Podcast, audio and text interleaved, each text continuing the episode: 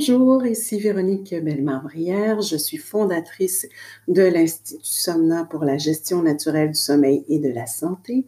Et aujourd'hui, j'ai eu envie de répondre à une question qu'on me pose souvent, euh, qui est à savoir quel est exactement le sens du terme rééducation au sommeil. Donc, qu'est-ce que la rééducation au sommeil? Eh bien, euh, il y a des images assez simples qui peuvent vous permettre de comprendre comment ça fonctionne.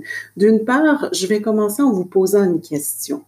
Si vous vous étiez cassé une jambe, est-ce que vous arriveriez chez le médecin en lui disant c'est fini, je ne pourrai plus jamais marcher? Bien sûr que non.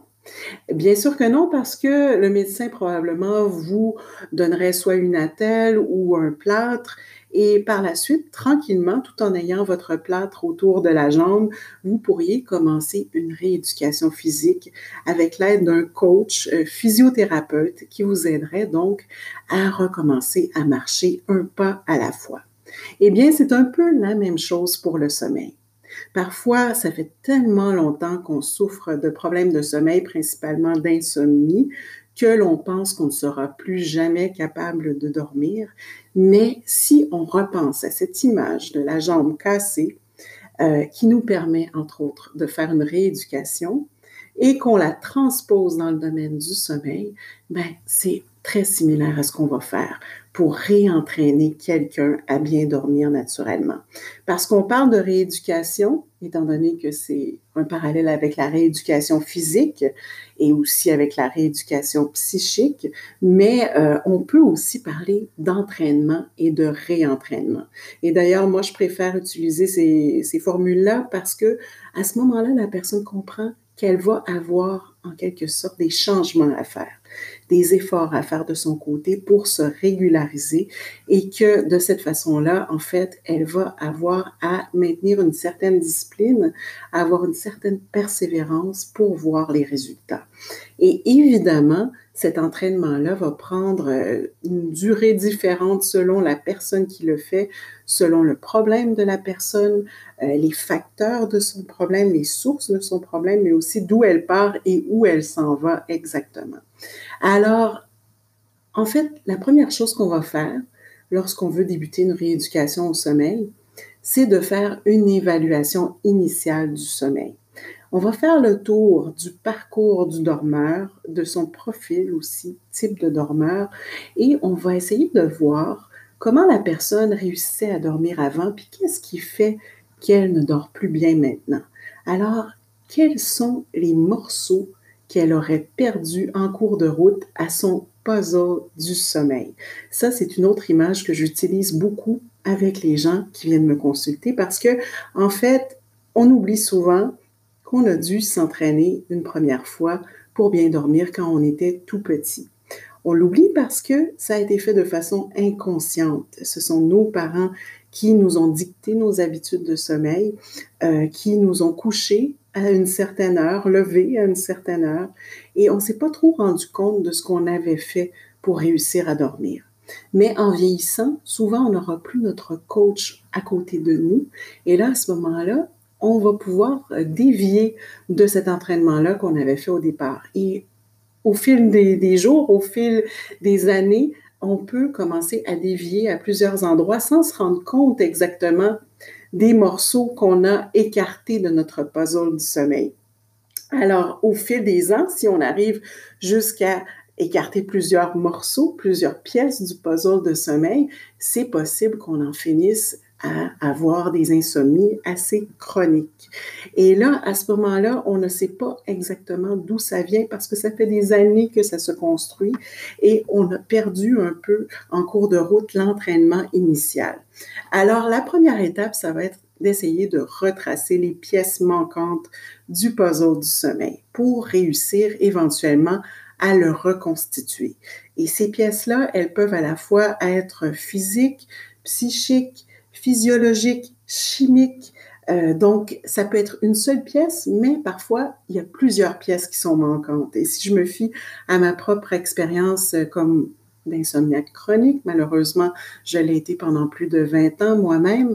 Euh, ben, en fait, à peu près toutes les pièces étaient manquantes. Donc, c'est sûr que dans un cas comme celui-là, comme celui que moi j'ai vécu, ça prend un peu plus de temps à se réentraîner parce qu'on doit travailler à la fois au plan physique, psychique, physiologique, chimique, tout en même temps et jusqu'à ce que le corps se replace, que le cerveau comprenne le message et que l'horloge biologique se reprogramme, se resynchronise.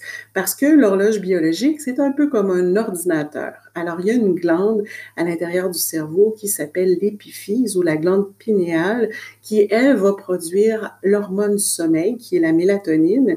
Et, euh, bon, elle va la produire sous un rythme très, très euh, en fait régulé et de plus en plus régulé euh, selon les messages qu'on va envoyer au cerveau. Alors, si par exemple, on enseigne à son cerveau qu'on se couche vers 22 heures chaque soir et qu'on se lève vers 7 heures le matin, ben, éventuellement, l'horloge biologique va être tellement bien synchronisée que possiblement, on n'aura plus besoin de rien, ni pour s'endormir, ni pour se réveiller. On va se réveiller naturellement à ces heures-là et ressentir la fatigue aussi vers 22 heures. Alors bref, c'est un peu comme un ordinateur qui, lorsqu'il se dérègle, en fait, lorsqu'il se déprogramme, doit être reprogrammé. Donc, parfois, il peut y avoir un virus qui est rentré dans l'ordinateur, il peut y avoir une, mise à jour complète à refaire. Euh, et dans certains cas, ben, c'est supprimer tout ce qu'il y avait dedans puis repartir à zéro parce que justement, les données ne fonctionnent plus. On a évolué dans la vie, on est rendu à un autre stade de la vie. Et à ce moment-là, ben, il faut refaire le ménage et, repartir sur la base d'un nouveau disque dur en quelque sorte. Alors, ce sont des images que j'utilise souvent pour expliquer un peu de façon générale ce qu'est la rééducation au sommeil, l'entraînement, le réentraînement au sommeil. Et les autres images que j'utilise, ce sont celles de tous les autres types d'entraînement. Alors, si on veut avoir de gros muscles, évidemment, on va euh, faire un type d'exercice qu'on va répéter jusqu'à ce qu'on atteigne le résultat souhaité.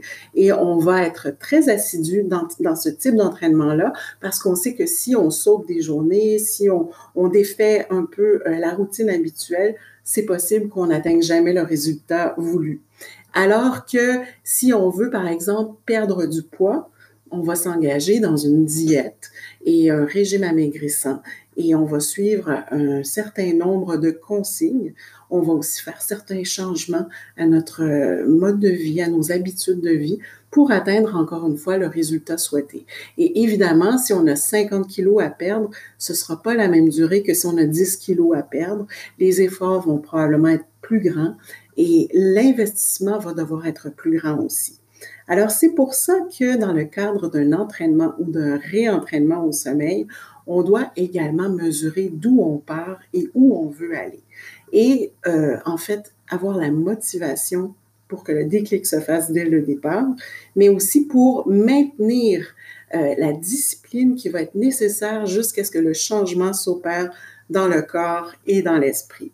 Et c'est prouvé scientifiquement, en fait, que souvent, L'insomnie va résulter d'un mauvais conditionnement qu'on peut avoir fait et refait au fil des ans jusqu'à atteindre un point vraiment chronique.